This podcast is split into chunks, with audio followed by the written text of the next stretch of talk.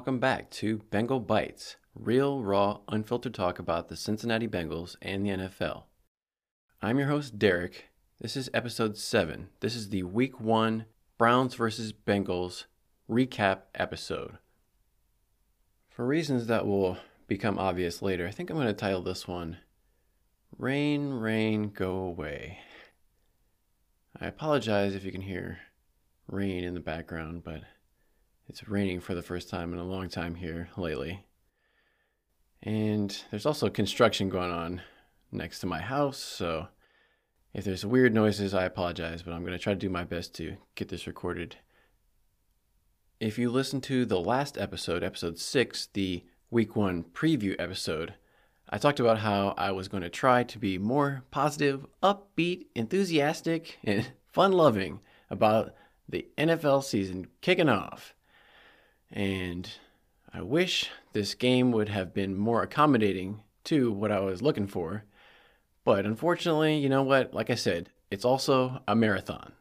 We're not going to get too reactionary. We're not going to we're not going to go all fire and brimstone and say fire the coach, fire everybody, get all new players. We're going to keep it in perspective, stay realistic, and we're going to stay positive. We're going to look for the silver lining wherever we can find one. And believe it or not, as bad as this game was, and it was bad, I will admit it was real bad.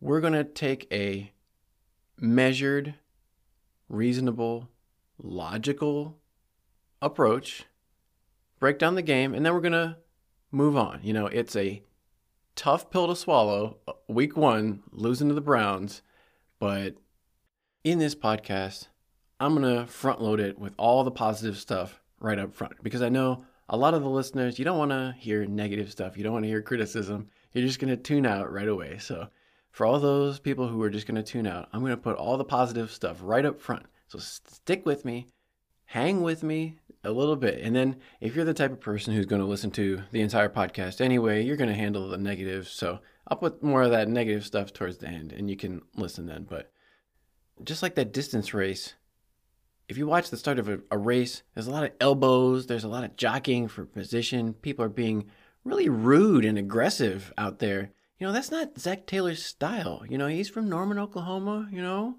Just hang back a little bit, let everybody else push out to the front, you know. And then that's when, if you're like a racing fan or a cycling fan, you know, you just Draft, draft in behind, conserve the energy.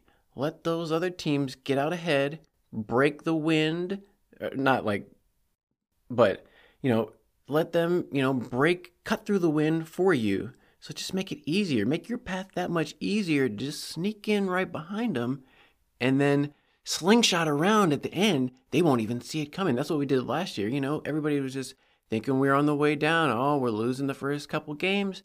That's what we do. Then we just sneak in right behind and then shoot around it then. Win 12 games in a row. So, even though this obviously was not the start we had hoped for, there are some positives we can take from this, and I'm going to go through all of them. Then we're going to do the typical game breakdown. I'm going to go through everything that was interesting from the beginning, opening context of the game, opening kickoff, all the way through to the end of the game, and in detail, step by step, play by play, and give you what I saw, my analysis of the game, without too much stats. And we'll go through every interesting play in the game. Not every single play. There's incomplete pass, a run for two yards. Nobody really cares about that. Unless something interesting happened on the play, then we'll cover it. After we do the complete game breakdown, I'll give you my overall thoughts and impressions for the game and spoilers, those might be a little bit more negative, so we'll save some of those for the end.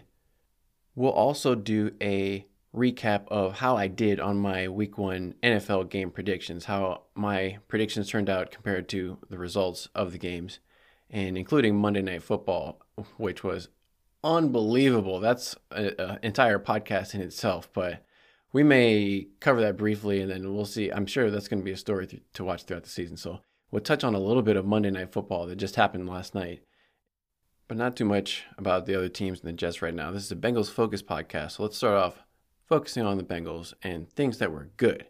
As we mentioned at the end of the last episode, the news broke that Joe Burrow's contract, they had agreed to the final terms, but we didn't get the details and there was no official signing ceremony, pen to paper, all that kind of stuff that they usually do.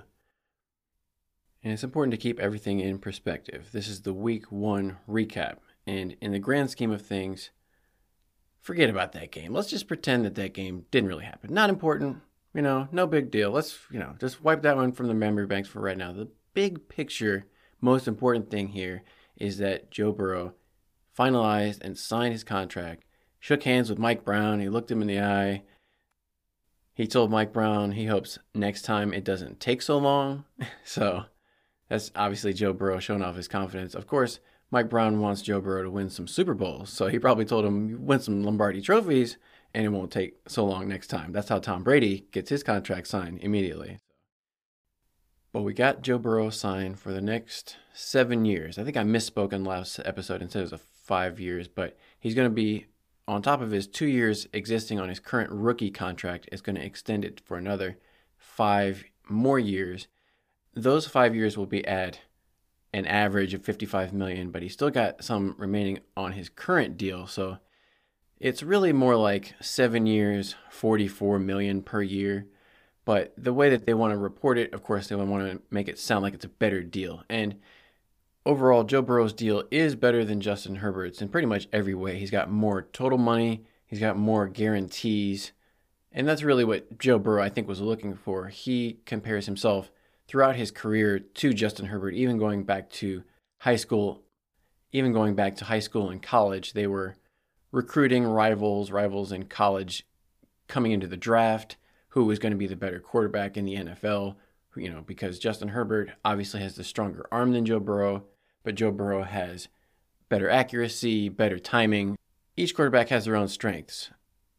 During Joe Burrow's press conference, I could even see him getting emotional when he was talking about his time at Ohio State, not being able to play that entire time. And I felt like some of that was because he couldn't show what he could do. He was frustrated because he felt like his talents were going to waste that he knew that he had, but he wasn't able to put them on display. So he was working his butt off and he finally got to show it off at LSU. So that's where that's where it all came to fruition and he said that all that time that he had spent at Ohio State was why he was the player he was today. He wouldn't change anything about his journey, even though there was frustration along the way. It got him to the place where he was today, which is signing this huge mega contract. So if that's what he had to go through to get to that point, he said it was all worth it. During this entire press conference they had for the media, they had Zac Taylor sitting up there next to Joe Burrow. And the first five minutes they were asking Joe Burrow questions. And then it was like at one point, somebody remembered, oh, Zac Taylor is still sitting up there. We haven't asked him any questions. So they asked him a couple questions. He said absolutely nothing of interest, as usual. And then they just immediately went back to asking Joe Burrow all the questions, which they should do. Nobody cares about Zac Taylor, or what he has to say. This day was all about Joe Burrow. And it kind of puts into context where each person sits within the organization. I know Zac Taylor has a lot of loyalty to the franchise, and they have loyalty to him. There are a lot of people who are calling for Zac Taylor to be fired after his first season as a head coach, where he only won two games. They went 2 and 14 in his first season. And people were thinking, this is the new head coach. This is the offensive genius that we hired to turn this franchise around. I'm not so sure. But since the team has been to two back to back AFC championship games, they went to the Super Bowl two years ago. It's mostly the same roster, mostly the same coaches we're going to give them the benefit of the doubt in the long term. And we're going to have faith that they know what they're doing and they're going to have similar results that they had in the past. One thing that was kind of cool about this was that Joe Burrow signed it on Saturday, September the 9th, which was 9 9, and he's number 9. So, number 9 signing his new contract on 9 9. That was pretty cool. Probably just a coincidence. I'm sure Joe Burrow would have signed it on any other day. I'm sure he doesn't care if it's 9 9 or any other day. It doesn't matter. He's not superstitious. Just give me the money, Mike Brown. It is a little bit odd that they waited until literally the day before the first game to sign it. You would think to have all that kind of attention on you you would want to not have it immediately before the first game of the season. It would have been better if he could have had that out of the way at the beginning of training camp or during the summer. So, okay, we got the news, all the hoopla, all the excitement and the emotion is gone. Then you can just worry about playing football. But better late than never, I guess you'd say. It's better than like Justin Jefferson is playing his rookie contract without a new extension this season. So, I know I made a joke last episode about how if he got the contract extension signed, maybe his calf would suddenly feel better. Obviously, that's not the case. He did have a serious calf injury that kept him out all of training camp. It wasn't just because he was holding out. Just by the fact that he signed the contract doesn't make him immediately healthier. He's still going to have to rehab his calf and come back to being 100%. But at least we know in the long term, Joe Burrow's got the security overall, I think the contract extension did accomplish what Joe Burrow set out to do, which was do what's best for all the parties involved. I think they made a great compromise in this deal. They say a good compromise is one where both parties are dissatisfied. In this case, I think both parties should be mostly satisfied. The owners of the Bengals, Mike Brown, the Blackburns, they should be satisfied that they got their franchise quarterback who is a great player, great person, model citizen in the community who didn't hold out, threaten to sit out, request a trade, anything like that. Didn't cause any drama with the situation, kept everything in house, didn't say a word. From their perspective, they've got to love that they've got their quarterback for the future. From Joe Burrow's perspective, he got his long term deal. He got a better deal than his nemesis, Justin Herbert. And now Joe Burrow doesn't have to worry about anything. He can just go back to doing what he loves, which is playing football and being amazing. And no, both sides didn't get everything they want. From Mike Brown's perspective, he had been talking about how he would prefer Burrow to do a Patrick Mahomes type deal. Patrick Mahomes got a 10 year, $450 million deal, which sounds great, but then you look at the deal and most of the money doesn't get paid until the last three or four years of the contract the first few years of Patrick Mahomes' deal, he's not getting paid that much, and the end of it's not necessarily guaranteed. It's like, well, how good is this deal really? And you're under contract for 10 years. You're not able to go back and renegotiate. Whereas in Joe Burrow's case, he signed a five year extension, which is still pretty long, but it's not so long that he's not able to go back and get another bite at the apple, at the negotiation apple, because every year up until the pandemic year, the salary cap had been increasing.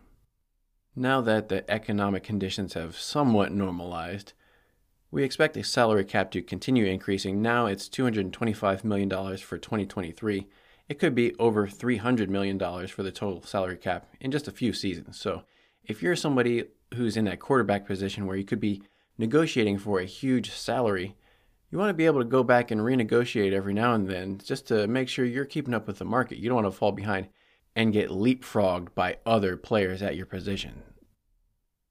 That's kind of what's happening to Patrick Mahomes and his contract. Even though it looked great at the time he signed it, now other players are getting better, more lucrative contracts with more guarantees. As fans, all we need to know is that Joe Burrow is going to be under contract with the Cincinnati Bengals through 2029. So we can rest a little bit easier knowing we've got our franchise quarterback. So we got the contract signed. That was good. What else was good? Well, for football fans, real football is back. Week one in the NFL, finally back if you play fantasy football. Your fantasy football team's back, scoring real points. All the excitement of real, high quality football is back. And we only get 17 weeks and then the postseason. So we have to really savor these moments. Don't take them for granted. And we can't take for granted the fact that Bengals versus Browns is actually a big time matchup this year. It was the top CBS game of the week for the one o'clock slot. They had Ian Eagle and Charles Davis calling the game, Evan Washburn on the sidelines doing the sideline reporting. We've got the big time crew. It's a big time game. It has energy. It's got pop. So that's something we are not used to. Bengals Browns was relegated to the third and fourth announce crew a lot of times. Nobody cared about this game. It wasn't a big story. It was kind of an afterthought. It was like, oh, yeah, Battle of Ohio, whatever, the toilet bowl over there. Now it's a real serious matchup, two serious powerhouse teams that people have to respect. And I got lots of respect for Ian Eagle, one of the best play by play announcers. I think Ian Eagle and Kevin Harlan might be my two favorites. Ian Eagle is going to call the next Final Four because Jim Nantz has retired from doing that. So Ian Eagle is making his way up the broadcast. I like Ian Eagle. I like Charles Davis. Charles Davis, he's the announcer on Madden. So it's kind of weird if you play Madden. It's like you're watching a Madden game, and it's like, man, this this video game is really realistic. He makes a lot of insights, very smart, insightful comments throughout the game. A lot of the things that I'm noticing throughout the game, Charles Davis is pointing out. So it makes me feel good as a casual fan when I see something and then Charles Davis says the same thing. I'm like, oh man, I'm standing here in my boxer shorts in my living room and Charles Davis is getting paid millions of dollars to say the same thing. That's why I'm making this podcast, though. We'll see. Maybe I'll get paid millions of dollars to stand in my living room in my boxer shorts. We can only hope, right?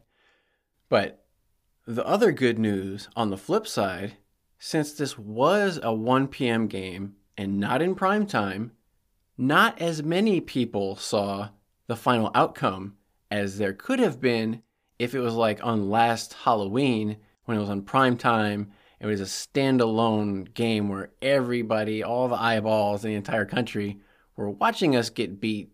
That didn't feel as good. So in this case, is at least on one o'clock where it's a little bit hidden. You can kind of sneak it in under the radar. Maybe nobody was really, if they weren't paying attention, Bengals and Browns, what was that? I don't know what happened. What are you talking about? Another good thing Joe Burrow being back on the field. We hadn't seen Joe Burrow playing football on the field all preseason, and we didn't even really see him in training camp. So even if he's not 100% healthy, which it didn't look like he really was, he's still better than Jake Browning or Trevor Siemian or any of these other backup quarterbacks that they had out there. Like Joe Burrow on one leg or one and a half legs is still way better than Jake Browning. So we just have to appreciate that fact. In the game, we also saw Ja'Marr Chase, even in tough conditions, he was still able to get production. It wasn't a ton of production, but it was hard fought production. Ja'Marr Chase showed up ready to play, and he made some comments that we'll get to about the Browns that gave him probably more incentive than usual to back up what he was talking about.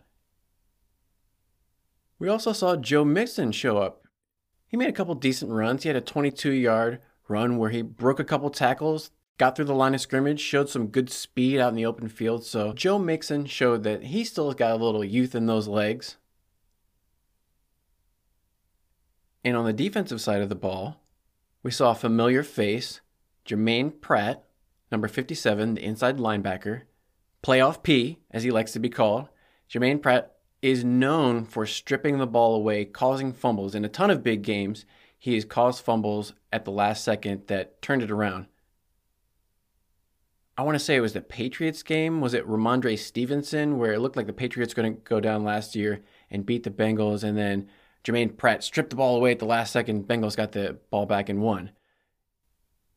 In this game, we saw another Germaine Pratt strip, and Chidobe Awuzie was right there to recover the fumble. The ball was just rolling around and Cheeto jumped on it.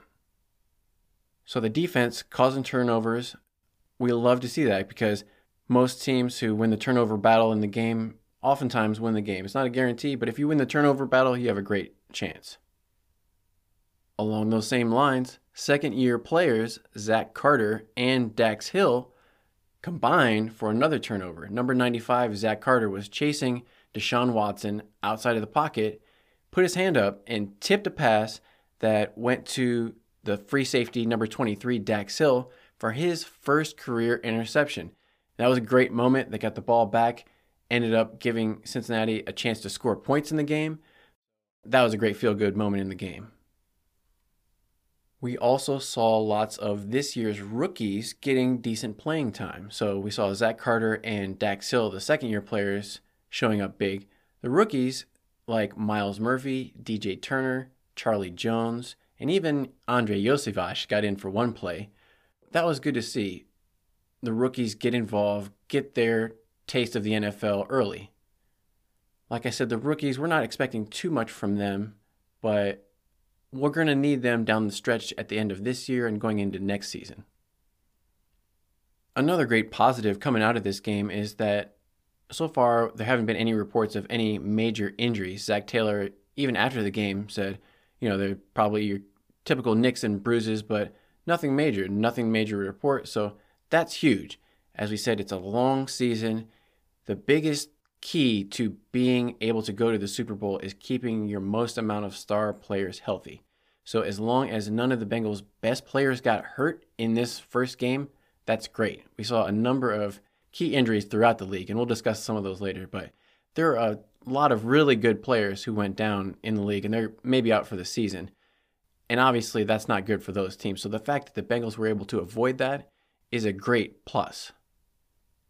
And hey, the Steelers got beat by the 49ers by even more points than the Bengals lost by. So you like seeing the Steelers lose, right? Plus, I talked about this ongoing dispute between Spectrum and Disney on the last episode. Well, hey, ESPN is back on Spectrum now, just in time for Monday Night Football. And what a crazy, insane, up and down roller coaster game Monday Night Football was. More on that later. But the biggest positive probably is that we still have 16 more Bengals games at least to watch this year. We're hoping for more, a lot more, but we've still got a ton of games left to go this season. So don't jump ship yet. Hang with us all the way. It's going to be awesome.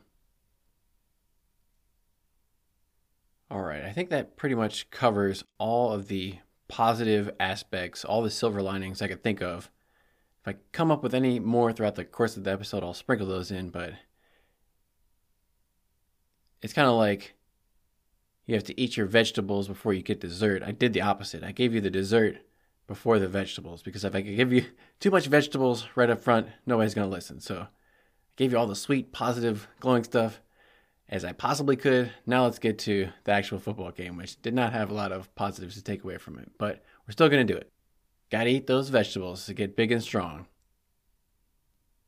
With all the positive stuff up front, out of the way, now we have to turn our attention to the actual week one game against the Browns, which did not have very much positive at all. Just to give you some indication, usually, even if the Bengals lose a game, the Bengals will put their highlights from the game up on their YouTube channel of best of Bengals plays from the loss.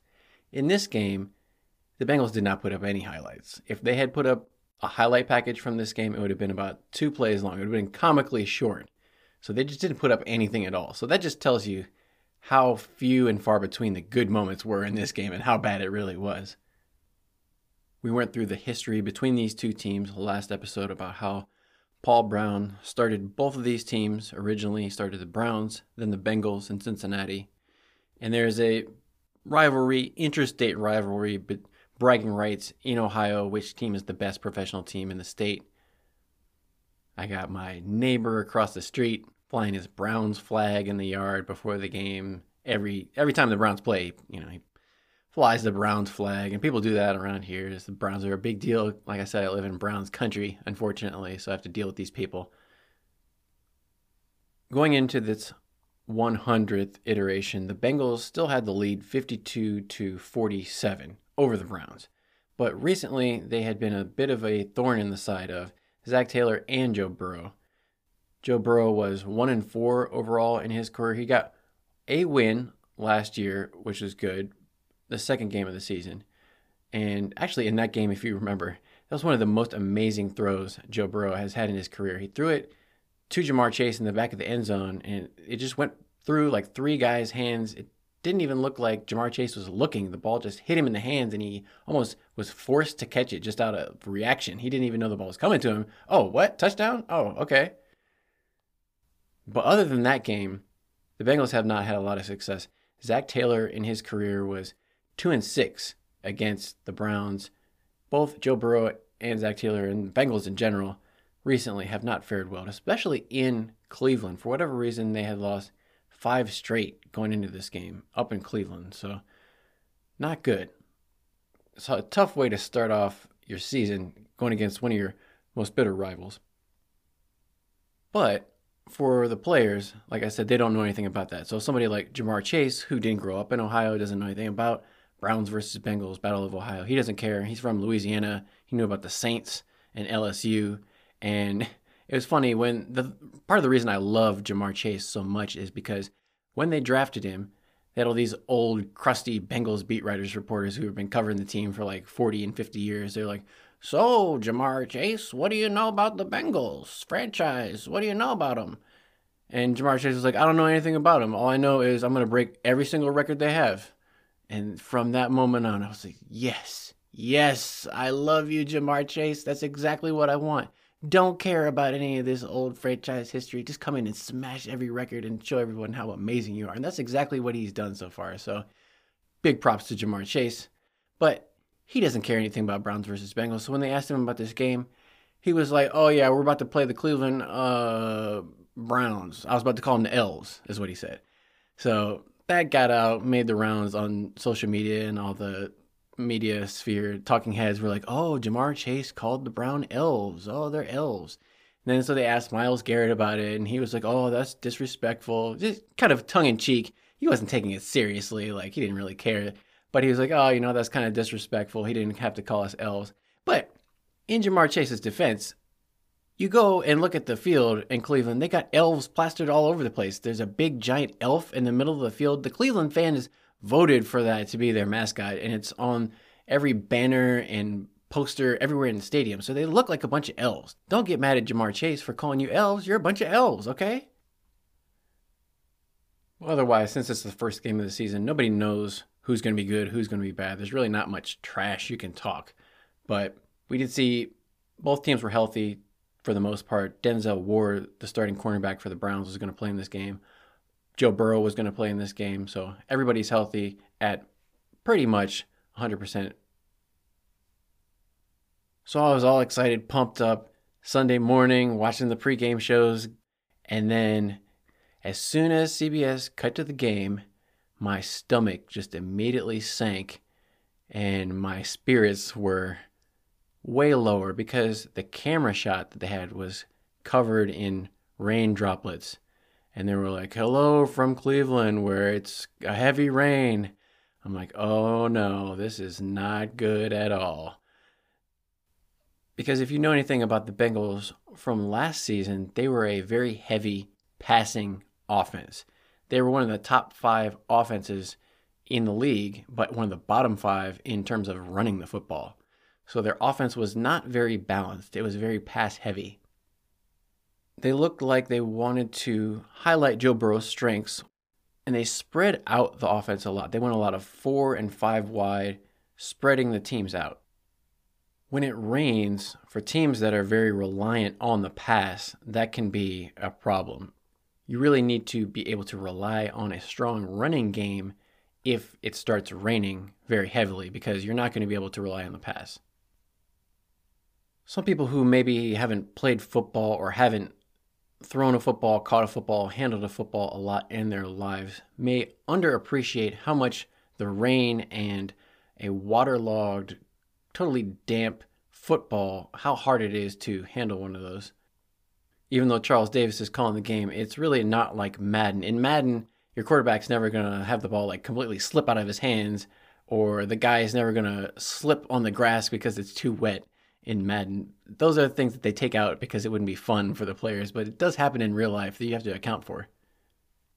In this dynamic, I mean, it's simple physics. I don't. This is a football podcast. I don't want to turn this into the science podcast, but from a physics perspective, if you're holding an object in your hand, the contact between the two objects is going to have what's called the friction force or the coefficient of friction.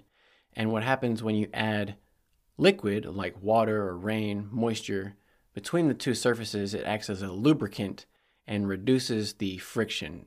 Everybody knows what's like if you get out of the shower or you get out of the bathtub and you try to grab on anything, it's just going to slip and fly out of your hands. That's pretty much what it feels like to try to hold a football in a rainstorm. It's like getting out of the shower and trying to grab something big. It's just going to fly out of your hands. It's especially critical for the quarterback to have a good grip on the ball. It's almost like if you've played baseball for a baseball pitcher, the contact between the baseball pitcher's hands and the ball is obviously very important, but especially on the fingertips, because when the ball comes off of the fingertips, that's where you're able to apply the spin and rotation onto the ball that you're throwing. If the fingertips slip off of the ball, then it's not going to have any spin and it's going to be like a knuckleball almost. It's going to just kind of fly through the air. So the, the thrower or the pitcher will have much less control if their fingertips don't have good friction on the ball. That's why if it starts raining real hard in a baseball game, they'll immediately call off the game because you can't have pitchers with wet hands and wet baseballs trying to throw it 90 miles an hour at people. The ball's going to fly off into who knows where and it's just going to be bad for everybody. But especially for a quarterback like Joe Burrow, who doesn't have especially big hands and he doesn't have especially long fingers. So he said, you know, coming out of the draft, he made a joke about, oh no, I guess I got to retire now. I got small hands. Because his hands only measured nine inches from the end of his thumb to the tip of his pinky. And that's a little bit, I mean, that is below average. Like Joe Burrow is six foot four and he's got nine inch hands. Joe Burrow's hands, for his height, are probably a little bit below average. So that's just going to make it naturally a little bit more difficult to hold, grip, throw onto the ball in any conditions, but especially if the ball is wet. If you've never tried throwing a football, I don't think a lot of people would appreciate it, but they call a wet ball drill is how you practice to throw a wet football throwing a wet football and throwing a dry football are completely different things. If you kind of want to know what it's like, what you have to do is I wouldn't recommend this because it's probably going to damage and ruin your football. But what they do is they take a football and a five gallon jug of water, fill it up with water, and then dunk the football underneath the water. And don't just dunk it in for like 10 seconds or 30 seconds. You have to leave the football there for at least an hour so that all the water seeps into the leather, it penetrates into the material, and it gets really waterlogged and it gets really heavy and unable to be dried off. Sometimes, if you get a light rain, you can just take a dry towel, wipe off the surface of the ball, and it's no problem. But when you leave it in the bucket, that simulates a ongoing rain throughout an entire game where the ball, no matter how many times you wipe it off the towel, no matter how dry the towel is, it doesn't matter the ball is just going to be wet, heavy, slippery, and there's no way to get rid of that moisture. When the ball gets like that, I mean, it's hard for everybody to deal with. The center who's snapping the ball, the quarterback who's trying to throw the ball, the receivers who are catching the ball, and even the referees who are trying to pass the ball and mark it. But basically, throwing a wet football kind of feels like throwing a beach ball. That's about how good your control over it's going to be. And in general, Joe Burrow doesn't have big hands and he doesn't have great arm strength. We know he doesn't throw with a lot of power, but his superpower is timing, anticipation, accuracy, getting the ball where it needs to be, when it needs to be there. He's great at pre snap reading the defense. I love watching Joe Burrow's eyes before the snap. Sometimes when I watch Joe Burrow's eyes, they, they zoom in on him before the snap. It's like watching Mike Singletary play linebacker for the Chicago Bears back in the day. He had those crazy eyes. It's almost like that watching Joe Burrow. He's got these eyes. You can see his mind is just going a million miles a second thinking about what he's going to do, where the ball is going to go next. So that is what is great. That's what makes Joe Burrow great. It's not necessarily his arm strength, and that's not the end all be all. You don't necessarily have to throw it through a brick wall to be a successful quarterback. There's lots of guys who have really strong arms, but it's not all about who can throw the football the best. And I'm not trying to make too many excuses. Obviously, both teams had to play under these conditions. Deshaun Watson, Joe Burrow, all the Browns and Bengals receivers, everybody had to play and deal with these same circumstances. So it's not an excuse, but it's just the reality. If anybody is confused or doesn't know, you know, a lot of these nerds are going to be looking at the stats and be like, Oh my goodness, Joe Burrow had the worst statistical game of his career. I can't believe it. What has happened? What went wrong? Well, it's like, well, if you would open up your eyeballs and look at the screen, you could see there's like an inch of rain coming down every hour. So it's going to be very difficult. like, I played football in college in New Jersey, in the East Coast uh, New York City, Philadelphia area, the tri state area, where it seems like rainstorms can just last for weeks. It's not even like five days in a row. It's like, how long? It's just, when does it stop? It never stops. Rain nonstop. So it's miserable to play in conditions like that. I know we've had games. I know we had games. I don't even know if we threw it 10 times for the entire game. Maybe we threw it like 12 times and completed, you know, five or six of them.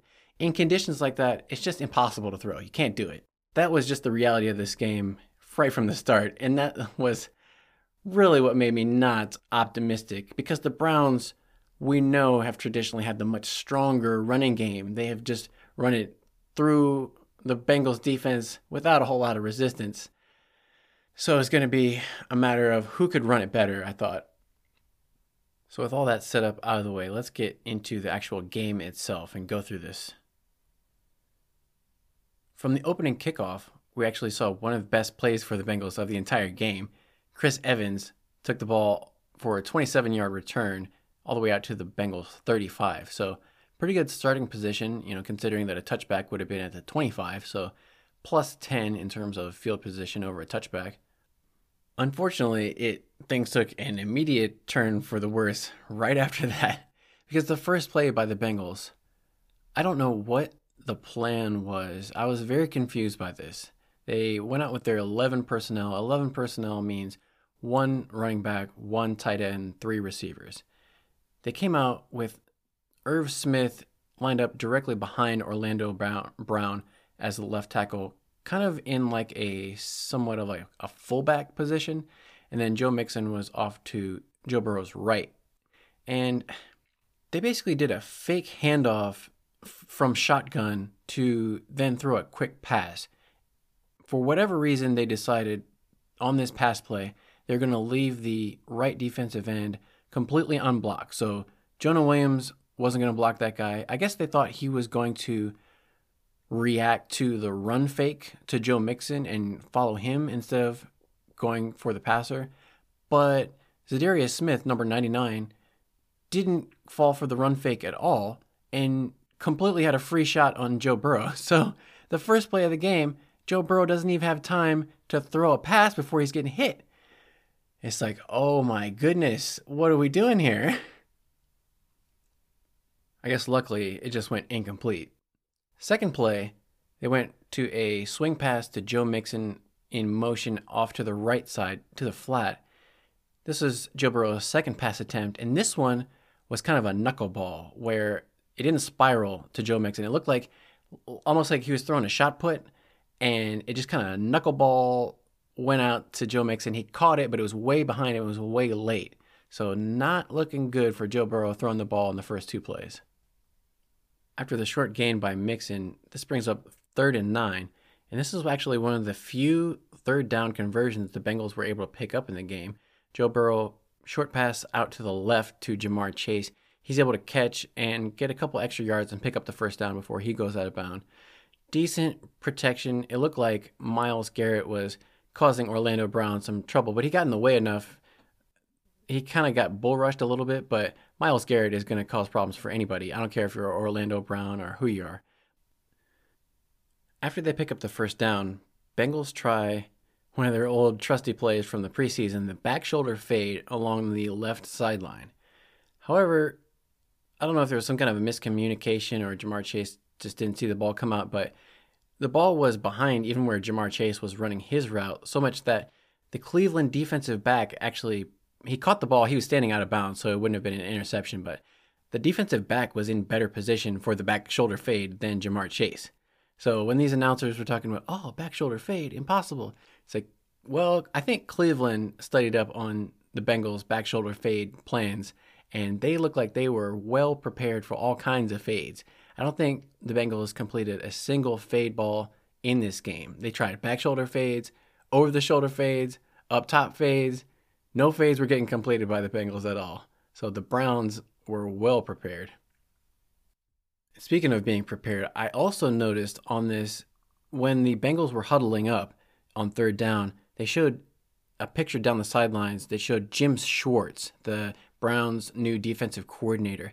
He was lined up with Joe Burrow anywhere he went. He was really studying him very intently. You could see he was kind of checking out Joe Burrow, see how he was moving, how he was able to get around in the pocket with his calf muscle being strained. And like I said, he's had a lot of time to study the Bengals, their tendencies, what they want to do. Even though the Bengals, it's good on the one hand of they have consistency in terms of their players, their coaching staff, all the team that was there when they had success the last couple years is back.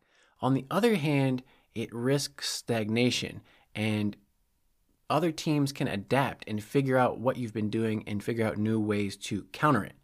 So that was one of the things I was worried about is Jim Schwartz and this Browns team, given the familiarity that they have with the Bengals and their schemes, are they going to come up with some new wrinkles and some new counters that could cause the Bengals problems and and require them to come up with their own adaptations?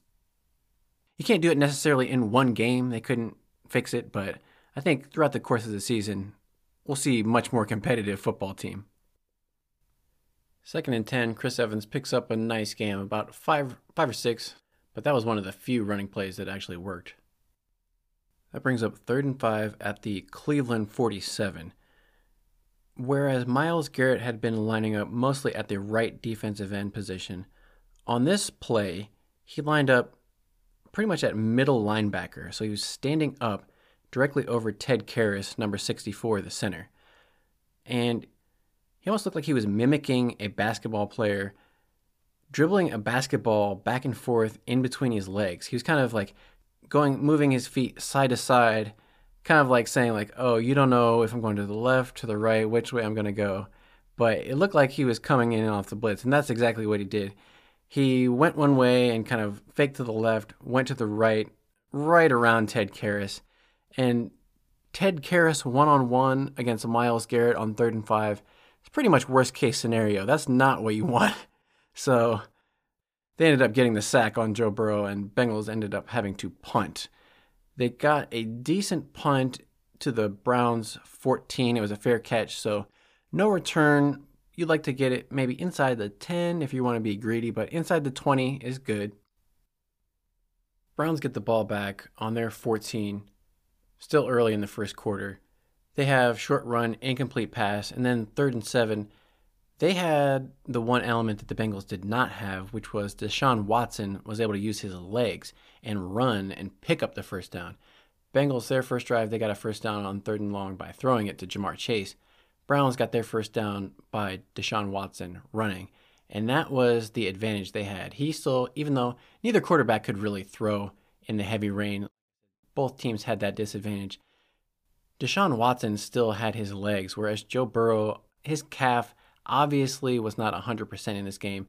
In a lot of situations where he would have been able to escape the blitz and get out and make a play, scrambling around, throwing the ball to the open receiver, he just wasn't able to have the same mobility. We saw him a few times look like maybe he wanted to scramble, but he would just like throw the ball into the dirt or throw it away. He did not want to run. You could tell maybe they told him before the game, like, if you're getting into a situation where you have to scramble, just throw it away and protect yourself. Didn't look like he wanted to, Joe Burrow wanted to scramble at all. So Deshaun Watson had the distinct advantage in that he was able to make plays with his legs. After the Browns get the first down, they've got first and 10 around their 30, and Bengals get home on a sack they're able to send a, both linebackers, number 55 Logan Wilson and number 57 Jermaine Pratt, come in on a delayed linebacker blitz up the middle, and they're able to get him down, get Deshaun Watson, the quarterback for the Browns, down for a sack. After a short gain to Nick Chubb, third and 10, Bengals are able to sack Deshaun Watson again. So two sacks by the Bengals in a span of three plays. This time it was BJ Hill was able to hold on to just an ankle, just enough to bring him down and get the sack to force the Browns to punt. Good job by the defense forcing a punt. Browns punt the ball away, and there the Browns punter Bojorquez, he hits like a monster punt. It forces Charlie Jones all the way back inside the Bengals 10 yard line. So it's like a 66 yard punt he gets Charlie Jones gets maybe like a eight yard return, so it gets it out to about the Bengals 15 or 14 yard line. Still not great starting position. So the field position game Still back and forth. And it's still 0 0. On the Bengals' second drive, they start off with a short run to the left with Joe Mixon for about three yards. Second down, they throw a screen pass, but again, it's kind of weird. Joe Burrow, he, I mean, it's effective, but he kind of shot puts the ball. It's not really a throw, but I guess he's just thinking he doesn't have confidence in his grip. So he just needs to get the ball however he can get it there to Joe Mixon. Doesn't matter if he throws it underhand, overhand, sidearm, whatever it is, just get it to where it needs to be.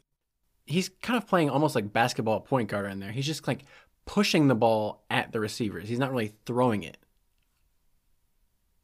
Now this brings up third and one, third and short. The pass goes out to the right flat, Irv Smith Jr. He didn't get a whole lot of depth. He pretty much just went straight down the line. So he wasn't, if he would have caught it, it still wasn't 100% sure he would have gained the first down. He still would have had to move upfield and get extra yardage. But he didn't catch the pass. He got his hands up and the ball just went straight through him. It hit him in the hands and squirted up into the air and went out of bounds. And it was a catchable pass. He should have caught it. But again, when the weather is so wet like this, it's very easy for the ball to just slip out of your hands. I know people will say, oh, these receivers are professionals and they're wearing gloves and it's like they have flypaper on their hands. They should just catch everything. Well, that's not really realistic. And that shows a lack of experience actually wearing some of these gloves because although they are very effective and they seem very sticky when it's dry, when it gets wet, they have almost the opposite effect of what you want. They are even more slick and more slippery than just your bare hands. So you saw Irv Smith Jr. later on in the game he just threw his gloves off and just like threw them onto the sidelines because he didn't even want them anymore. You saw a number of players do that throughout the game where it starts raining really hard. You just got to get the gloves off and go barehanded. So, since they didn't convert the third down, Bengals end up having to punt. Brad Robbins gets off a 45 yard punt with about a four yard return, so net of 41. Browns take over at their own 41 yard line whereas the Cleveland kicker had a 65 yard punt, Brad Robbins had a 45 yard punt. So we're basically 20 yards of gross punting less than the Browns. Even though the score is still 0 0 at this point, we're starting to lose the field position battle.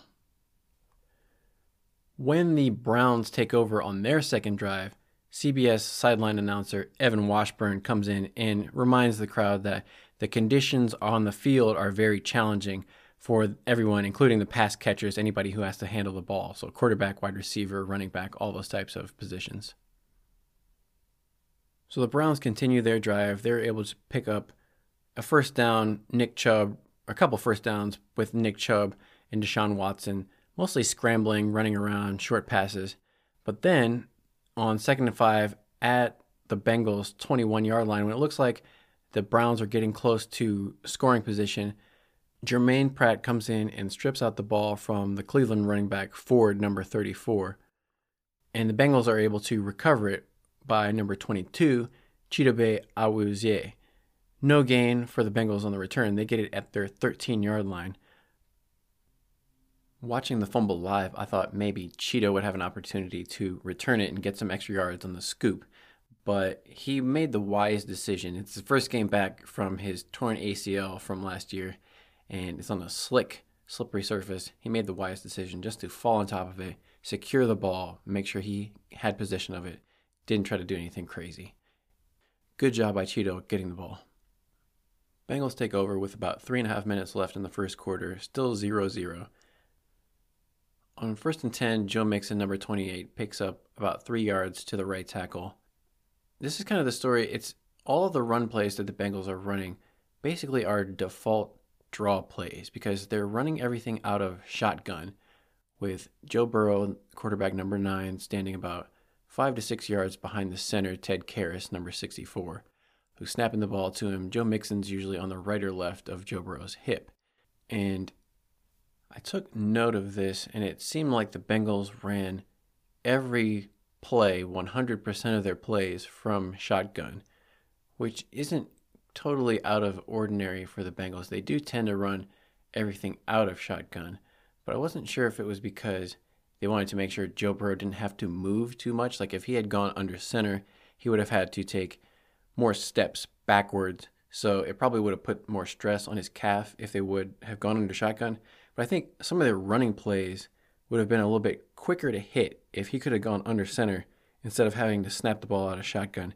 All the runs were just kind of a little bit slow to develop, slow moving, kind of draw plays just by default. That brings up second and seven. Burrow goes back to pass, looks around, doesn't like his options.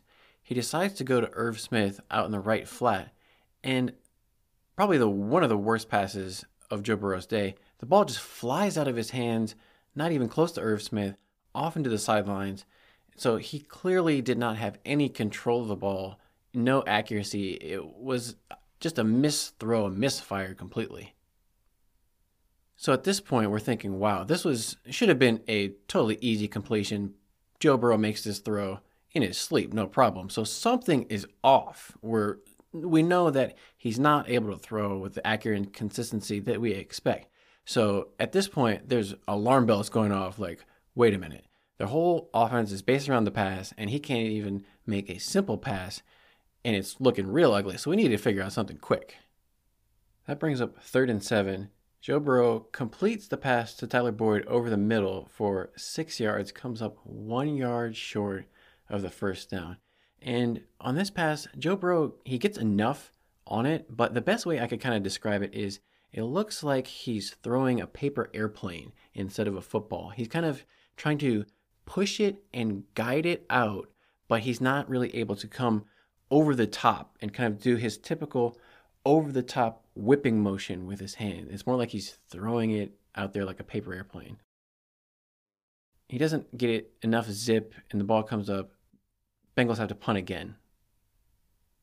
Fourth and one, Brad Robbins gets off the 41 yard punt. Donovan Peoples Jones gets a six yard return, so Cleveland takes over at their 43. A net of about 35 yards, so not really changing the field position too much with the punting game. Browns take over at their own 43. A couple of good run and a pass play to Nick Chubb gets a, another Cleveland first down. Then Deshaun Watson on a scramble is able to find Amari Cooper over the middle.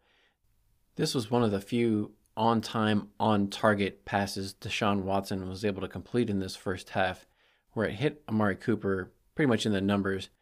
But the field at this point had gotten so wet that Amari Cooper's feet kind of slipped out from under him and he was down on the play, clutching at his knee, kind of rubbing his knee. So you're thinking, does he have some kind of serious knee injury? I'm sure Browns fans were super concerned about that. He was able to come back shortly into this game. I'll have to actually follow up and see if it's anything. It didn't seem like it's any anything too serious because he was able to complete the game. But you never know when these guys are out there on the field. The adrenaline is still pumping they may be able to complete the game. And then when they get back in the locker room and they get examined by the doctors, it may be something a little bit more serious. So keep an eye on that. But he did make the catch and gain 20 yards. So it went down to the Bengals 24 at that point. After that pass, Bengals defense was able to stand up, get a stop, and force the Browns into just a field goal. It's 3 0 Browns just at the beginning of the second quarter. This kicked off a brutal stretch of plays for the Bengals. So after the field goal, Bengals receive the kickoff. Chris Evans takes it from one yard deep in the end zone, goes for the return, which is fine, but unfortunately, he only gets a return of 18 yards out to the 17. Instead of a touchback on the kickoff to the 25 yard line, they're taking over from their own 17 yard line. Then two ugly incomplete passes from Joe Burrow. He's again not able to get any grip on the ball. He tries to throw it out to the left to Joe Mixon, doesn't get anything on it. It looks like the ball just slips out of his hand and is incomplete. Another pass across the middle to Tyler Boyd, where he's even worse than on the last drive. The ball is late, it's behind him, it lets the defensive back jump in and break it up. So after that second pass to Tyler Boyd over the middle falls incomplete. That's four or five passes in a row from Joe Burrow that have been completely off target, uncharacteristically. And you got to think obviously we're panicking as fans. The coaches are probably saying, What's going on here? And Joe Burrow himself is probably losing confidence in his own ability because he, like I said, he relies so much on precision and timing and accuracy and anticipation. And when it's so wet and everything is coated in water, it's impossible for him to do those things. At this point, I'm sure even Joe Burrow is getting frustrated with the situation, and he probably feels some. He probably feels like it's almost like he's throwing just a handful of sand. He can't get any grip or any control of the ball at all. That brings up third and 10. It ends up being a delay of game penalty, but they got the snap off. Burrow catches it and he steps up into the pocket before they blow the whistle and he looks like he's going to try to scramble and get out of the pocket and run. But when he's moving, you can just tell he's not 100%. He look it looks more like a jog than a guy who's taking off sprinting down the field. And he ends up just kind of spiking the ball or he tries to spike the ball after they blow the whistle. But even then, the ball like comes out of his hand and just kind of squirts out. It's not even a good spike that he throws. After that, he took like a couple more steps and then just fell flat on his back like a sack of potatoes. And it was just like, oh God, like it was just an ugly play. So it really made me think maybe he was trying to just not take any extra steps, not move his calf more than he needed to. Zac Taylor later said that he was late calling in the play for the third and 10, so they get the delay of game penalty Third and 15, Bengals don't pick up the first down. Chris Evans gets about seven yards, half the yards they need, so they end up punting again. Brad Robbins punting from their own 19. He gets off a 37 yard punt that goes out of bounds.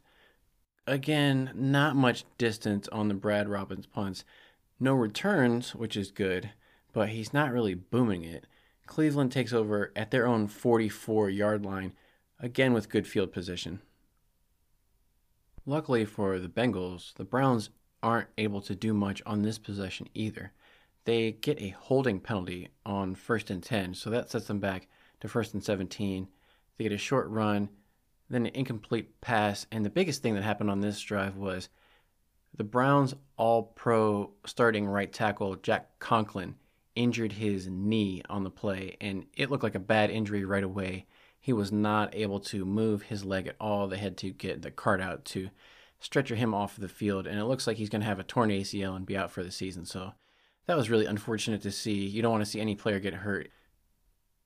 With Jack Conklin out at right tackle for the Browns, that means their rookie fourth round pick, Dawand Jones, the 6'8, 375 pound giant from Ohio State, is going to come in and see his first action. On third and long, the Browns try to test Cam Taylor Britt deep again with Marquise Goodwin, and Cam Taylor Britt is able to catch up. The ball is a little bit underthrown. Marquise Goodwin has that kind of world class track speed that he's able to get behind most cornerbacks in the NFL. But Cam Taylor Britt does a good job of making up the ground, coming back, and breaking up the ball before it can be a big play. The Browns end up having to punt, no points for them. Bengals take over with about 12 minutes to go in the second quarter after the Browns punt it out of bounds to about the 20 yard line. First and 10, Joe Mixon does a great job on first down of running hard, running over guys, breaking tackles, picks up the first down. This is actually the Bengals' first first down in the game since the first drive. Before this, they had gone three drives in a row, going three plays without getting first down, so three and out. The very next play, handoff to the right side to Joe Mixon, he's able to do kind of a Nick Chubb impression. He breaks through the line of scrimmage, gets to the second level, makes the safety miss, and he's able to get 22 yards before he gets pushed out of bounds. So Joe Mixon was showing great burst, great vision to see that crease in the line of scrimmage where he could kind of sneak through there, and then being able to pick up his knees and avoid the low tackle from the safety coming in at this point, we're getting two first down off of the first two plays of the drive. You're thinking, okay, now something's rolling. We got a little something going here. Unfortunately, after those two first down runs by Joe Mixon, he got subbed in for Trayveon Williams, and this is the first time we had seen Trayveon. We hadn't seen Trayveon in action in the preseason at all. He had sprained his ankle, So he comes in, first play, they give him a handoff up the middle, and I don't know if he like it looked like he slipped on Brownie the elf. I don't know if the paint was too thick or whatever, but he got the ball and immediately slipped and fell flat on his face. Not what you want to see. He got up before anybody touched him and he got like one or two yards. But I think his brain got ahead of his feet a little bit and didn't realize. And it was the first play he had really been in in the game. So maybe he was just a little bit overexcited. But he, yeah, just slipped and fell flat in his face. He did pick up about five yards on the next play, so it was third and three. Bengals tried to throw it deep left to Tee Higgins, didn't ended up completing it, so they had to settle for a punt. This brought up a very strange part in the game because the Bengals, this was their first one of their first opportunities they had in Browns territory. They had it at about the 38 or the 39 yard line Fourth and three is a little bit too far to kick a field goal. It would have been about a 57 yard field goal. So that in the wet conditions, that's pretty far even for Evan McPherson to expect him to make it. So I understand not going for the field goal, but punting there is pretty strange. Obviously, they're playing for the positional game because, like they've been saying, Ian Eagle was pointing out, Brad Robbins doesn't really have the strongest leg, so his punts are not going that far to flip the field position, but he's supposed to be a good hang time directional punter. In this instance, however, worst case scenario happens. His punt goes one yard too far into the end zone for a touchback. It's a 38 yard punt officially, but because of the touchback, the net is only 18 yards. I think in hindsight, you would have much preferred to have gone for it, even as bad as the offense was, given the fact they were still down three to nothing at that point. It was still a close game. They had the opportunity to score some points if they got another first down. So I think in hindsight, I hope you would have a little bit more confidence in your offense to try to get it done on fourth and three. So when the Browns take over at the 20 yard line, they get another first down on some more Nick Chubb running. It's becoming a theme no surprise there, Nick Chubb. They start at some point in the first half. They start putting up the graphic about how many yards Nick Chubb has compared to how many yards the Bengals' total offense has, and obviously Nick Chubb is ahead of the Bengals, and he will stay ahead of the Bengals all day, unfortunately. But luckily, Deshaun Watson throws a worm burner. He kind of skips the ball to his receiver across the middle. That was a theme in a lot of Deshaun Watson's passes. They were low, hitting about five feet in front of the receiver's feet and having no opportunity to catch the ball. So that was kind of the theme all day for him. He had some incomplete passes in this drive that led to another Browns punt. Now, this was kind of a rookie moment for Charlie Jones. He got the punt on the left sideline, about at the 10 yard line and he ran to the right and then he juked and then cut back across to the middle of the field and he kept going to the right and farther to the right and there was Browns guys chasing him the whole way. He never found the corner, they call it. He never got the angle to turn the corner and break it upfield to start gaining yards. So the entire time he was going completely horizontal to the line of scrimmage, gaining no yards. He ran about 50 or 60 yards total to gain one yard on the punt return. So Charlie Jones is going to have to figure out the guys in the NFL are a lot faster than he thinks they are, and he might not be as fast as he thinks he is. He's, if you remember Tim Dwight from way back in the day, Tim Dwight was like a 100 meter sprinter champion from Iowa who went on to have a long career in the NFL as a punt returner. And Tim Dwight had the top end speed where he could hit the corner, go around guys and break it for the touchdown. I don't think Charlie Jones has that kind of Tim Dwight speed. On top of the short return by Charlie Jones, they also had an illegal block out of bounds penalty by number 35 Jalen Davis on the gunner for the Browns. So that moved the ball back even further for the Bengals. They had to start on their own five yard line. They got a few yards from Joe Mixon. Ja'Marr Chase got seven tough yards on a short pass to the right where he broke a few tackles and got a block from Tee Higgins. But then on third and one, the Bengals were not able to convert the first down and pick it up. Run up the middle from Joe Mixon, And again, from the shotgun, it takes a, just that little half second longer for the play to develop. That let Dalvin Tomlinson, the Browns' new defensive tackle, number 94, he's a big run stuffing defensive tackle. He's 330 some pounds. So he came in and pretty much just pushed Jonah Williams back into the backfield. Jonah Williams, you know, he's not the biggest offensive lineman in the world. He's susceptible to bigger guys bull rushing him. That's what happened in this situation. Jonah got blown up off the ball into the backfield, kind of disrupted everything. Joe Mixon, the Browns also sent linebacker blitz up the middle on a run blitz. So Browns are sending extra guys to stop the run. They didn't bite on the Ja'Marr Chase motion out to the left. It wouldn't have mattered anyway because the Bengals had a penalty. They had somebody lined up incorrectly. One of the tight ends was covered up by the receiver, so it would have been a penalty either way. The Bengals had a punt. This ended up being Brad Robbins' best punt of the day 54 yards, no return. And the Bengals defense ended up forcing the Browns into a three and out. Bengals get the ball back with 207 left to go in the second quarter, three timeouts, and they're only down by three points. And the score is still only Browns three, Bengals nothing. So they're still in the game, plenty of time, plenty of timeouts. You're thinking, okay, let's try to get a score before halftime. Maybe we can tie this up or even take the lead. Unfortunately, after a short run on first down, Bengals got a penalty on second down for another illegal formation. And this is starting to get frustrating. Even though it's first game, you gotta say, you know, they've been in training camp, they've been doing this long enough. You shouldn't get these type of procedural penalties. They get to third and eight, and then there was just kind of a misread or a miscommunication between Tee Higgins and Joe Burrow. Tee Higgins stopped his route short. Joe Burrow threw it deep. Nobody was there. Nobody was home. So it was just like Joe Burrow kind of looked like, "Hey, what do you? What's going on? Well, I thought you were supposed to go to the sideline for the fade, basically." And and Tee Higgins broke it off short. Browns get the ball back with just about a minute and a half left and all their timeouts. Elijah Moore goes around the right end and then he breaks it back to the left for the Browns for a 19 yard run. So they get first down again.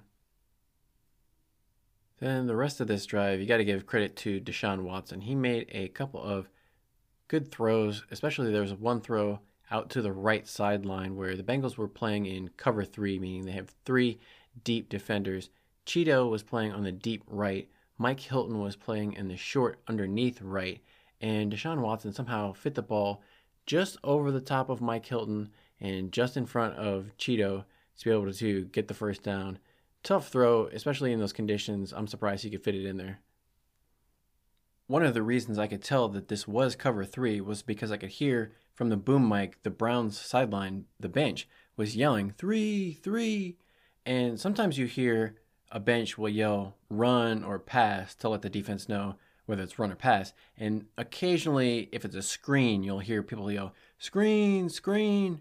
So I thought that E sound, I thought it was like screen, but it wasn't a screen. I think it was people yelling three, three, like Bengals are in cover three, which if you've got your bench yelling out what coverage the other team is in, that's high level from the bench. And maybe Bengals need to disguise their coverages a little bit better from the start so you don't have people yelling out what coverage you're in. I don't know how helpful that really is. I mean, it's such a small split second for the somebody to yell out what the coverage is. I don't know if you can really react to that as a player on the field. Browns ended up scoring a touchdown on this drive on a 13 yard design run from Deshaun Watson to the left, where they did quad receive four receivers to the right to get the Bengals' eyes all looking to the right side, and then they just did a quarterback sneak to the left with Amari Cooper blocking off Cam Taylor Britt, sealing off the left side. Deshaun Watson could pretty much just walk into the end zone because Trey Hendrickson was doing his typical pass rush aggressively upfield they know that that's where Trey Hendrickson likes to go, so they can cut up inside of Trey Hendrickson. He doesn't get contained very well a lot of times, so they can kind of count on that. Went up inside Trey Hendrickson and outside of Cam Taylor Britt. Dax Hill from his free safety spot wasn't able to get over and make the tackle in time to stop Deshaun Watson, so that was a pretty easy, easy touchdown. But Bengals defense has been overall doing a pretty good job of stopping the Browns and keeping them to only 10 points in the first half. It's just that the offense has been so ineffective and so inept. They're not holding up their end of bargain. You can't win any games with zero points. So at halftime, it's Browns 10, Bengals nothing. You're thinking Bengals have not really done much. I think they had maybe three first downs in the first half, maybe two. It wasn't wasn't very many, so they need to figure out something fast. We did see at some point Joe Burrow put on a light gray glove. It looked like kind of an old school receiver Neumann glove. So that was the first time we saw Joe Burrow wearing a glove on his throwing hand. And he had a little bit better results. It looked like he got a little bit better grip, but still wasn't the typical Joe Burrow throwing motion that we're accustomed to seeing. After halftime, Browns got the ball. Bengals ended up getting another sack. Trey Hendrickson got the Bengals' third sack of the game. So they were able to force a three and out and punt by the Browns, getting the ball back right away. And the Bengals got fortunate where the Browns' punt was kind of a shank, only went 30 yards out of bounds. They got good field position for their first drive of the second half. Bengals get the ball down 10 points with 13 minutes left to go in the third quarter. There's another miscommunication between Burrow and Tee Higgins. This time it's the reverse where Higgins is going deep and Burrow thinks he's supposed to cut it off short, so the ball goes out of bounds. Burrow is again looking at Tee Higgins like, What are you doing? After the game, Tee Higgins said it was his fault. He took responsibility. Of course, he's going to say that when Joe Burrow just signed that $275 million contract. Of course, he's going to take all the blame and do everything he can do to make his quarterback look good. On this drive, Bengals get one of their most successful plays, which was actually a penalty on the Browns. They got pass interference. Ja'Marr Chase was going deep down the right sideline for a pass from Burrow, and Denzel Ward tugged at his jersey just enough to draw the defensive pass interference. So they get the first down. One of the few first downs they were able to get on the day came by a penalty. So 18 yards, take it any way you can get it. After the penalty, the Bengals take over at the Browns' 32 yard line couple incomplete passes brings up third and 10. On this third and 10, Cordell Volson, number 67, the left guard, he gets completely bull rushed and put on his back by Dalvin Tomlinson. This is the second third down that Dalvin Tomlinson has blown up the Bengals' chances. He did it to Jonah Williams, and now he's bull rushing Cordell Volson. Seems like the Bengals are having trouble containing Dalvin Tomlinson on these third downs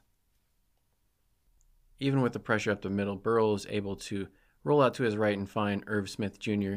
Picks up eight yards, but he's short of the first down, so Bengals have to settle for a 42 yard field goal, which is good, and that makes Bengals 3, Browns 10. At that point, you're thinking, okay, 12 minutes left, still a one score game. They're only down by one touchdown, still in the game, still possible to come back. But unfortunately, After the Browns receive the kickoff, their first play is a long pass to Elijah Moore. He picks up 33 yards deep over the middle, first down at the Bengals 42. It's already looking like, oh man, Browns are going to score points here again. But a couple plays later, Deshaun Watson is rolling out to his left. He tries to throw a pass to Elijah Moore, but Zach Carter ends up getting his hand on it, tipping it, so that Dax Hill is able to intercept it. It goes right to Dax Hill, and he catches it and gets tackled. But that's his first career interception. Big moment for two second year players. Both those guys were drafted by the Bengals last year. Dax Hill in the first round, Zach Carter out of Florida in the third round. Good to see them combining for a big play, big turnover. That's the second turnover that the Bengals defense forced. So they're giving the ball back to the offense. And the offense, to their credit, didn't have any turnovers, no fumbles, no interceptions. They just weren't able to convert those turnovers into points. After the Dax Hill interception, Bengals get the ball back.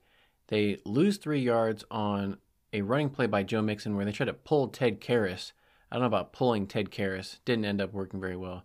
They gained some yards back on a short pass play to Joe Mixon, kind of a screen. And then third and three, Ja'Marr Chase was able to get the first down by catching the ball on the right sideline and then just reaching out his hands, knowing where the first down marker is, extending it out before he gets hit to get just enough yardage to gain the first down. First downs were hard to come by in this game. A couple plays later, third and five, seven minutes left in the third quarter. Bengals get the matchup they want. They get a safety guarding Tee Higgins out of the slot. And Tee Higgins basically runs the fade that Trenton Irwin ran against the Falcons, where he's running to the front pylon, corner of the end zone. They get the ball where they want it. It's just that Grant Delpit, the safety, gets his hands up and blocks the pass away before Tee Higgins. He makes a great play. You know, Tee Higgins was in the right position. Joe Burrow threw a pretty good pass. They had good enough pass protection. It's just sometimes the other team makes a good play. And that was a critical play because if the Bengals had caught that, it would have probably tied up the game 10 10. So the fact that they didn't get that was kind of a big turning point in the game, especially because right after that, they went for the 51 yard field goal and Evan McPherson missed it. It didn't really have the right direction. He had the distance, but it was too far to the right and it never looked like it was on line.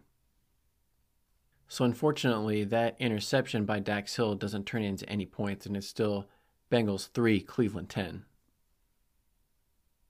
After the Bengals missed field goal, the Browns take over, and their drives composed pretty much of a lot of Deshaun Watson designed runs and Nick Chubb runs and Elijah Moore runs. A lot of heavy running game, as you would expect.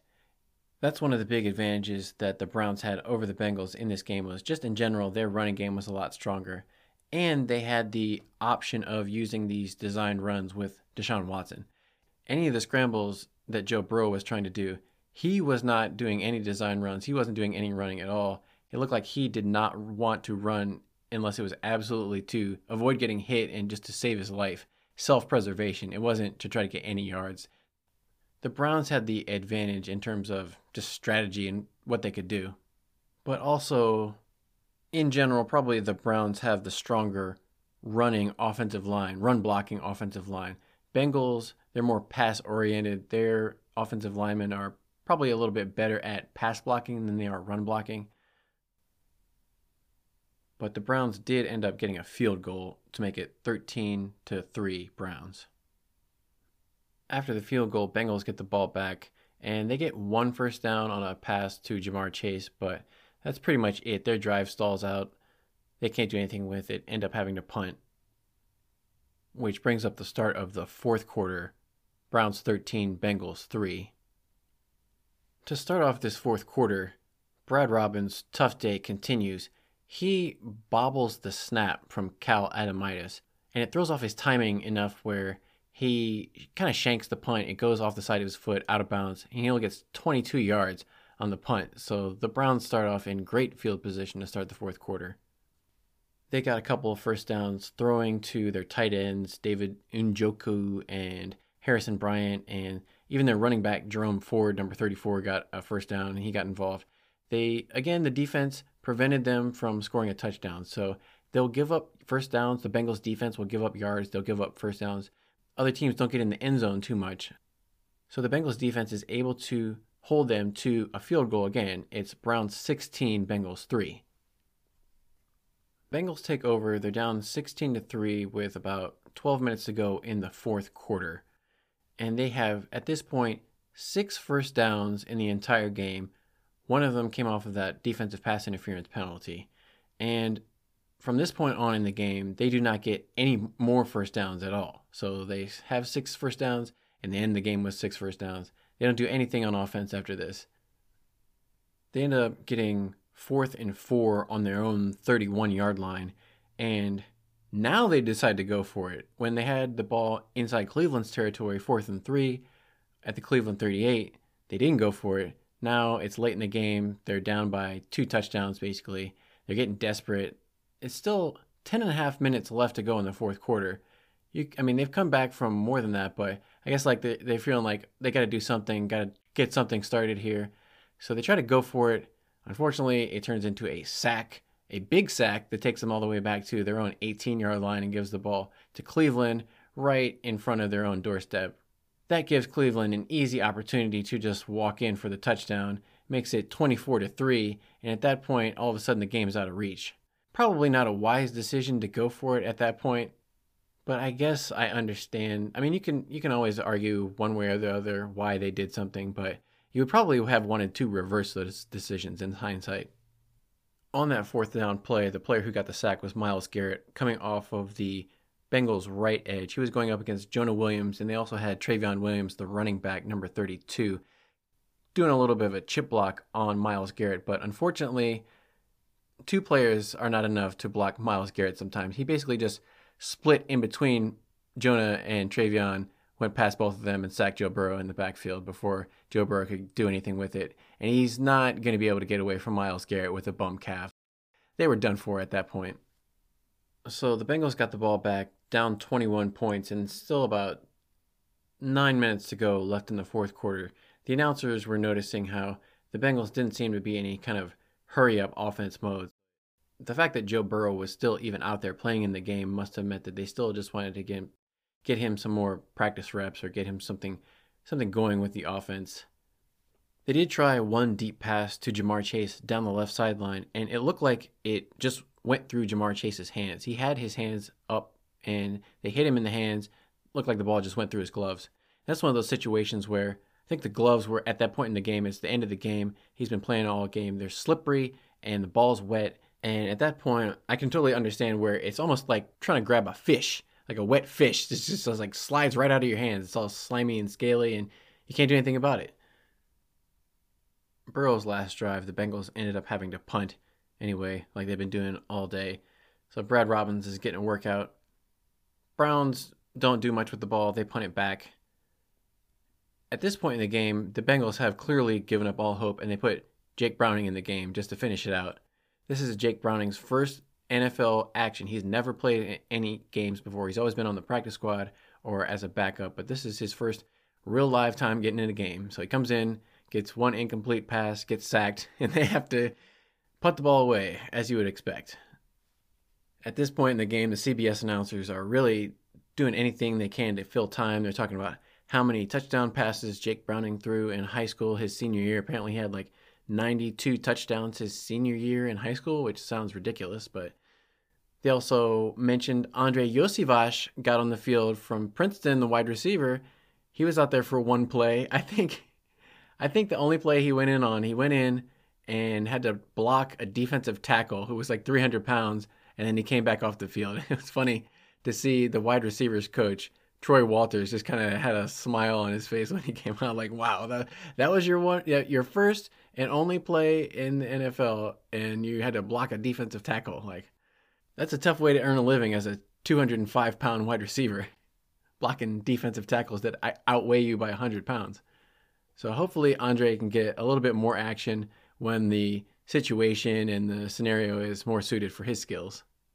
But it was just back and forth punts until time ran out in the game. Nothing really exciting happened after that. Game ended 24 to 3, Browns win. So that loss takes Zac Taylor's record against the Browns to 2 and 7 in his coaching career. Joe Burrow is 1 and 5 in his quarterback career against the Browns both of them are winless in Cleveland. I think the last win in Cleveland was Marvin Lewis. Taking a look at some of the final statistics, this is over on ESPN.com and CBS Sports. The Browns outgained the Bengals in terms of total yards 350 to 142. The Browns got more than double the amount of yards the Bengals did. The Browns also got 21 first downs to compared to the Bengals 6. The Browns got 3 times as many first downs as the Bengals did. The Browns ran 72 plays compared to the Bengals 54 plays and the Browns averaged just under 5 yards per play. The Bengals averaged just over two and a half yards per play. Basically, the Browns were on average getting double the amount of yards per play that the Bengals got big discrepancy in the offensive performance between the two teams. And that was the story of the game. The Bengals defense actually played well enough to win the game. It's just that the Bengals special teams and the Bengals offense especially didn't hold up their end of the deal. Bengals didn't have too many penalties. It was pretty clean in that regard. They only had four penalties for 20 yards, whereas the Browns had five penalties for 43 yards, including that one 18 yard defensive pass interference penalty. In terms of sack yardage, Joe Burrow only got sacked twice. They were costly, including that one on fourth and four that basically sealed the game for the Browns, but he was able to get rid of the ball. He definitely was not holding on to it like he would normally and kind of scramble around. He was getting rid of the ball, and when he did scramble, he was not looking to throw down the field. He was trying to get it within five to 10 yards, like the nearest dump off he could. He wasn't looking for like 30 or 40 yards down the field for deep shots. After the game, Zac Taylor wanted to point to the fact that they were only 2 of 15 on third downs, which definitely is not a good conversion rate. You've got to be closer to 50 50 on the third down conversions. But part of that had to do with the fact that the Bengals were constantly in third and long. It's hard to convert when you're always in third and seven plus, third and seven, third and 10. Those kind of distances are hard to convert. In terms of individual statistics, obviously not a good day for Joe Burrow whatsoever. He was 14 of 31 passing for only 82 yards, no touchdowns, no interceptions, two sacks, QBR of 20 on the ESPN scale, and a quarterback passer rating of 52. So well below Joe Burrow's standard, but you have to consider the rain in this game. Deshaun Watson, on the other end, not a whole lot better, honestly. 16 of 29 for 154 yards, one touchdown, one interception, one interception, three sacks.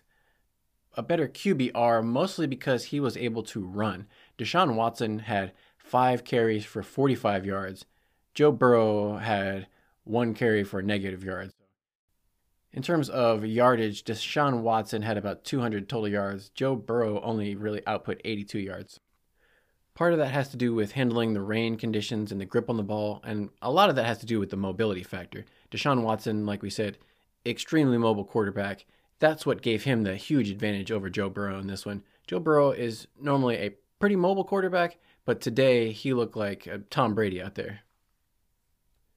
But it's not all Joe Burrow. It's not all Deshaun Watson. It's not all about the quarterbacks. At the same time, Nick Chubb outgained Joe Mixon pretty much two to one. Nick Chubb had 18 carries for 106 yards, 5.9 yards per carry. Joe Mixon had 13 carries for 56 yards, 4.3 yards per carry. That's actually a little bit better than Joe Mixon did last year, but only 13 carries, he wasn't able to get that much going just because the rest of the offense couldn't sustain anything. Maybe the most troubling part about this is that the Bengals didn't really have anything besides Joe Mixon. Chris Evans and Trayveon Williams combined for 19 yards on four carries. So I'm still not quite sure what the plan is for the Bengals in terms of a backup third down running back. They were even saying it on the broadcast. Who's going to be the Bengals' third down running back? Is it Joe Mixon? Is it Chris Evans? Is it Trayveon? Chase Brown was not in uniform for this game. He was inactive, so it's not him. We still don't know after this game.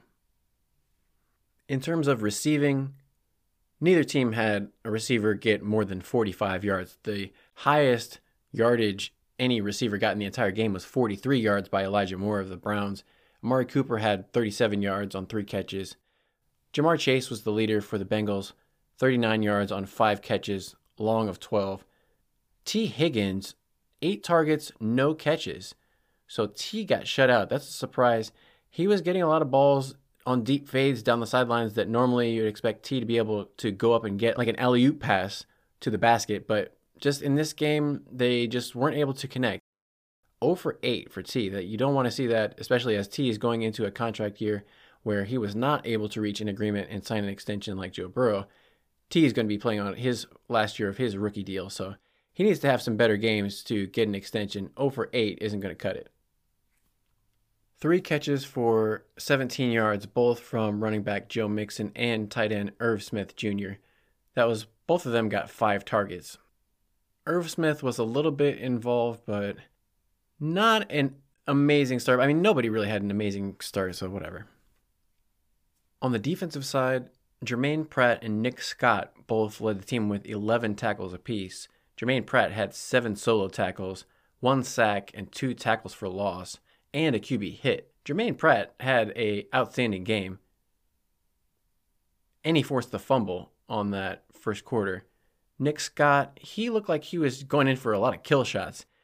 I think Nick Scott, he may have a lot of big hits throughout the season, but he may also miss some tackles because it looks like kind of like against that preseason game against the Falcons, he may have a tendency to drop his eyes when he goes to lower the shoulder on players and land a big hit. Hopefully, Nick Scott is able to create some turnovers with the big hits this season. Logan Wilson, eight tackles total. Sam Hubbard, eight tackles total. Overall, the defense played pretty well. That one touchdown where the Bengals went for it on fourth and gave it to the Browns right at the 18 yard line. I don't really count that against them. And and they did create two turnovers. They won the turnover battle. They gave up some yards, but not that many points. In terms of field goal kicking, Evan McPherson was one for two. He did miss that long from 50, but he made one from 42. And the Browns kicker, Dustin Hopkins, he was three for three on field goals with a long of 43. He did not try any from 50 plus. And then in terms of the punting game, we definitely lost that one. Browns, I mean, Corey Bojorquez is known as having one of the stronger legs in terms of punters in the NFL. He had seven punts for 47.3 yards and three inside the 20 with no touchbacks, long of 66. Brad Robbins had 10 punts, average of 40.9, one touchback that was very costly, where we were at the 38 yard line and he kicked a touchback, so a net of 18, and got two out of the 10 inside the 20 with a long of 54. So on average, Brad was punting about six yards per punt shorter than the Browns. So losing six yards every time we punt and try to get field position. Obviously, the weather wasn't ideal for kicking or throwing or doing anything with the ball, so we would definitely expect Brad to improve on his average going forward. Still, though, it doesn't look like Brad has that strong of a leg. But hopefully, he can get more inside the 20 directional, not do the touchbacks like he did. After the game, in the post game press conference, Zac Taylor went out of his way to not criticize Joe Burrow at all. They asked him, What did you see out of Joe out of there? And he said, Oh, I saw some good things. So when Joe Burrow came in, the reporters told him that Coach Taylor said he saw some good things out of the offense and his play that day. They, what did he think about that? Joe Burrow was just like, I don't know what he's talking about. I have no idea what could have been good out there. Not much. And that was true. Like, there's an old cliche that nothing is ever as good as you think or as bad as you think when you go back and watch it on tape the next day. But in this case, I don't know that that's true. When I watch when I went back and watched the tape of this game the next day, somehow it got even worse than I thought it was. Like it was bad in the moment. It was it felt bad when I watched the game live, and then when I watched the replay, it got even worse. It was just ugly. Like nothing was good about that. I don't know what Zac Taylor was talking about. He saw some good stuff. There was not a whole lot of good out there. Like a, uh, maybe Ja'Marr Chase playing hard, Joe Mixon making some good runs. There was a few good plays, but few and far between. They kept talking about how they missed their opportunities. There were not that many opportunities, maybe a few opportunities, but not that many. We also heard Joe Burrow talk about how he basically said that they were not prepared well enough for this big rainstorm and that next time they'll be better prepared and know how to handle it better which was a little bit surprising to me. I mean, I didn't check the weather. I didn't know that it was going to be a rainy day at Cleveland when the before the game started. But you got to think that the Bengals had some idea of the weather forecast going into it. They should have known that there was a chance of some rain and had some kind of a plan for what if it rains. I mean, Zac Taylor on Monday, the day after the game, he said that you know they are a pass heavy team and they pride themselves on passing the ball and this was the worst rain game he'd been a part of in his 10 years in the league, which all may be true, but more than having pride in your passing game, you need to have pride in winning the game. And if you're not able to pass the ball because of rain, you can't just go out there and say, well, I guess we lost, it rained. I mean, rain is going to happen. You play in the AFC North, where all four of the teams in the AFC North have outdoor stadiums. So weather is going to be a factor. Wind, snow, rain, sleet, hail, all of it could come into play at some point. And it could be in the playoffs when it really matters. And you can't just throw up your hands and not have any plan and say, well, I guess they got us. We can't pass. Unfortunately, on Sunday, that's kind of what it felt like. It felt like the Bengals thought they could just run their typical offense. We'll just go out here. Joe Burrow is going to throw it for 400 yards. Ja'Marr Chase is going to have about three touchdowns through the air, and we'll just do everything like we always do. But obviously, that wasn't the case. They needed to have some kind of a contingency plan, backup plan, and they need to not rely exclusively on the pass. They need to have balance in the offense. They need to be able to run the ball if they need to in situations that call for running. In this game, when they really needed to run, they weren't able to, and that's why they lost. And during the Monday conference, the reporters did ask Zac Taylor if he and Brian Callahan had called the plays and structured the offense in a way to minimize how much Joe Burrow would expose himself to injury on that calf, try to minimize his movement and scrambling.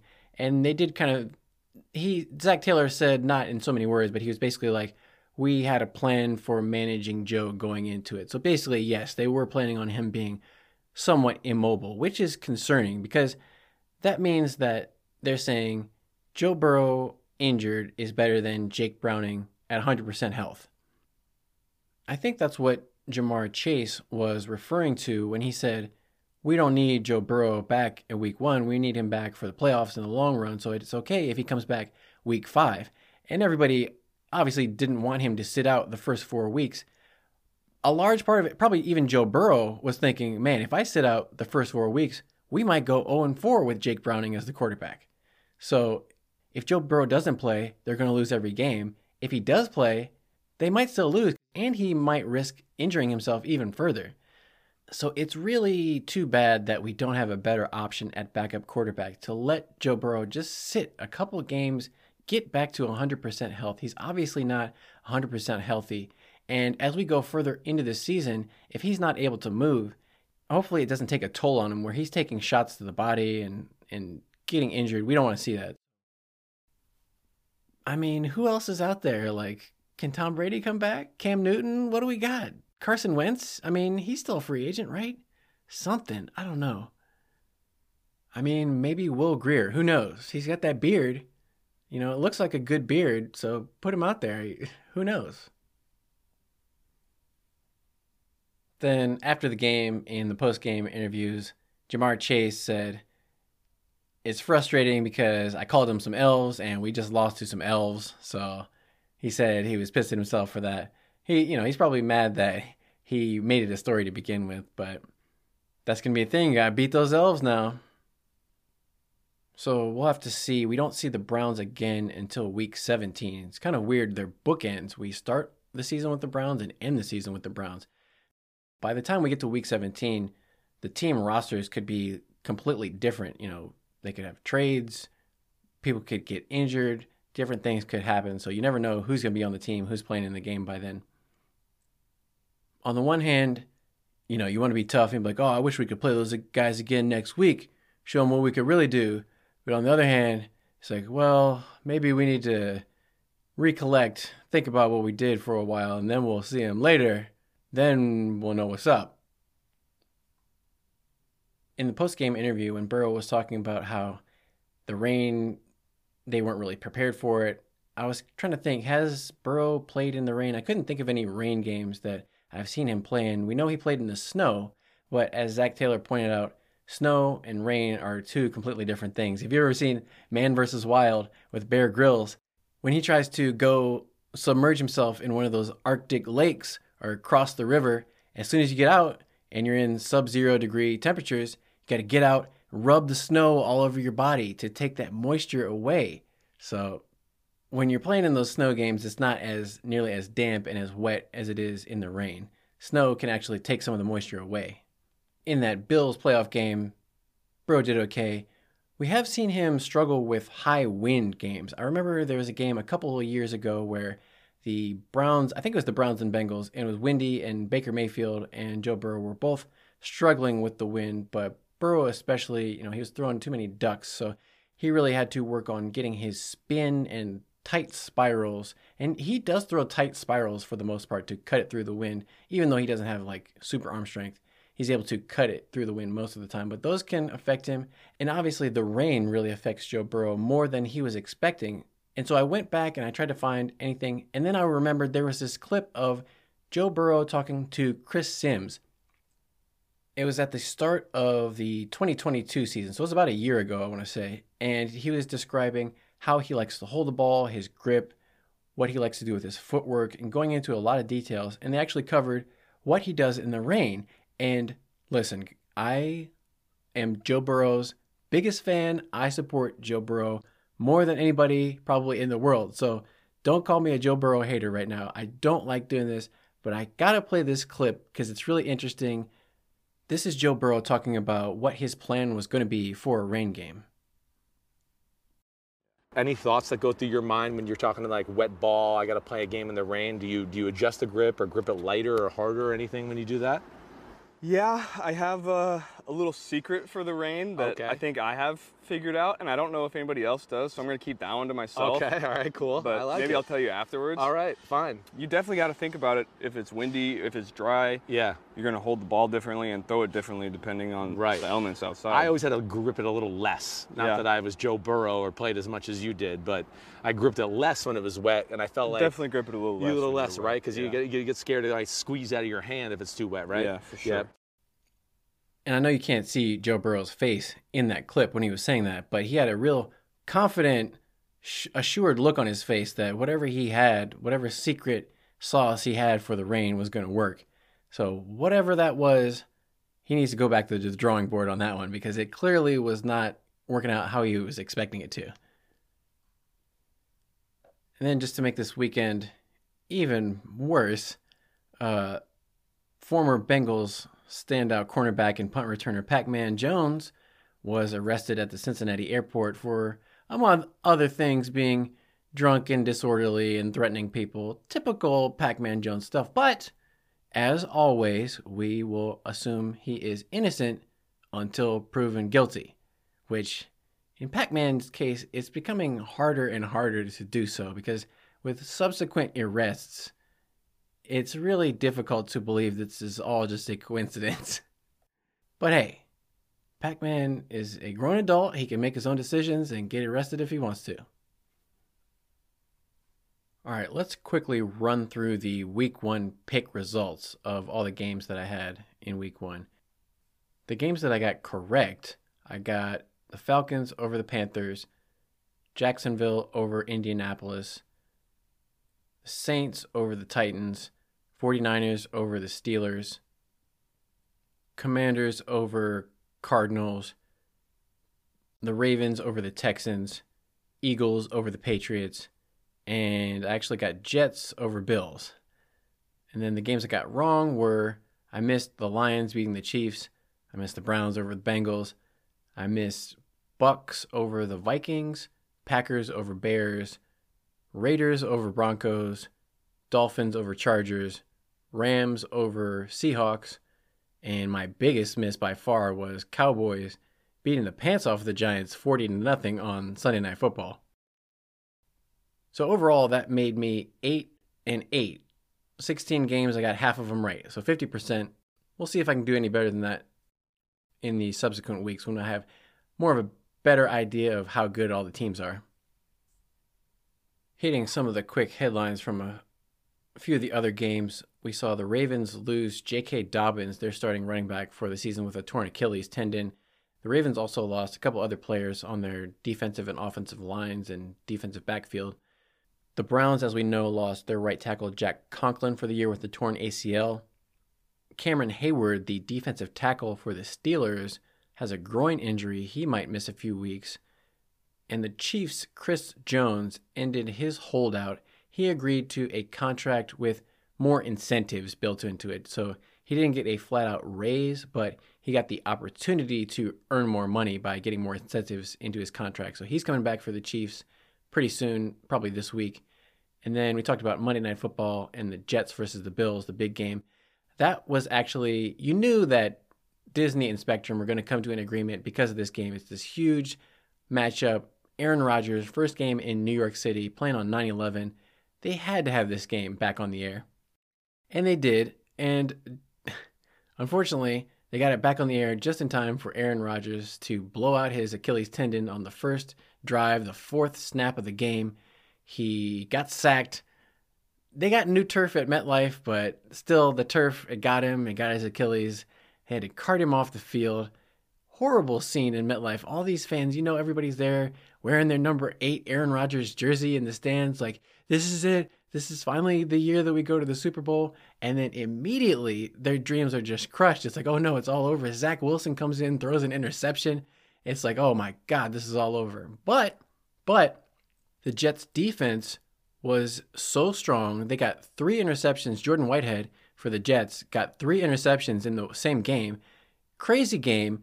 Went to overtime. There is the Bills banking field goals off of the uprights to go in. It ended on a walk-off punt return for a touchdown in overtime by one of the undrafted free agents who emerged as one of the stars on HBO's Hard Knocks series this year. So that was incredible to see this guy that we kind of all saw on Hard Knocks then making this play to win the game in front of national TV when all hope was lost for the Jets. He brought it back to life. So the Jets, they're 1 0.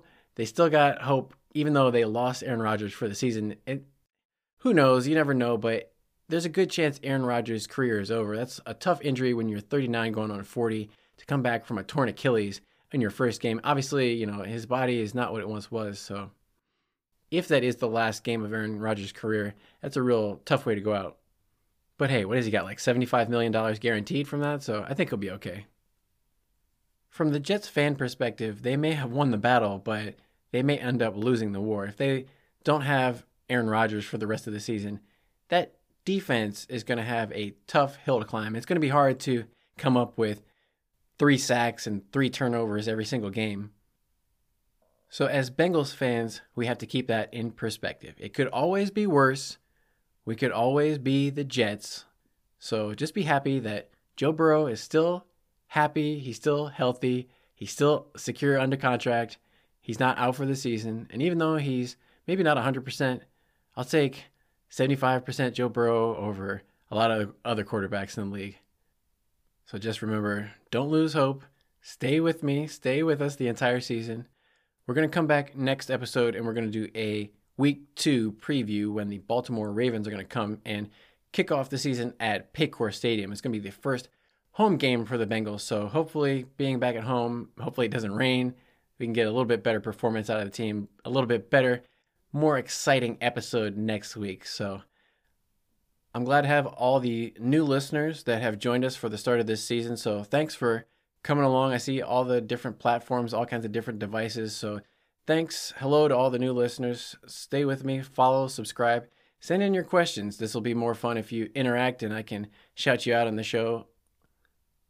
Again, just remember, even though this is bad and it stings, terrible football is still better than no football at all, and we still have to appreciate it for what it is. So, as always, thank you so much for listening. I'm going to leave you with a Who Dey and stay hungry for more Bengal Bites.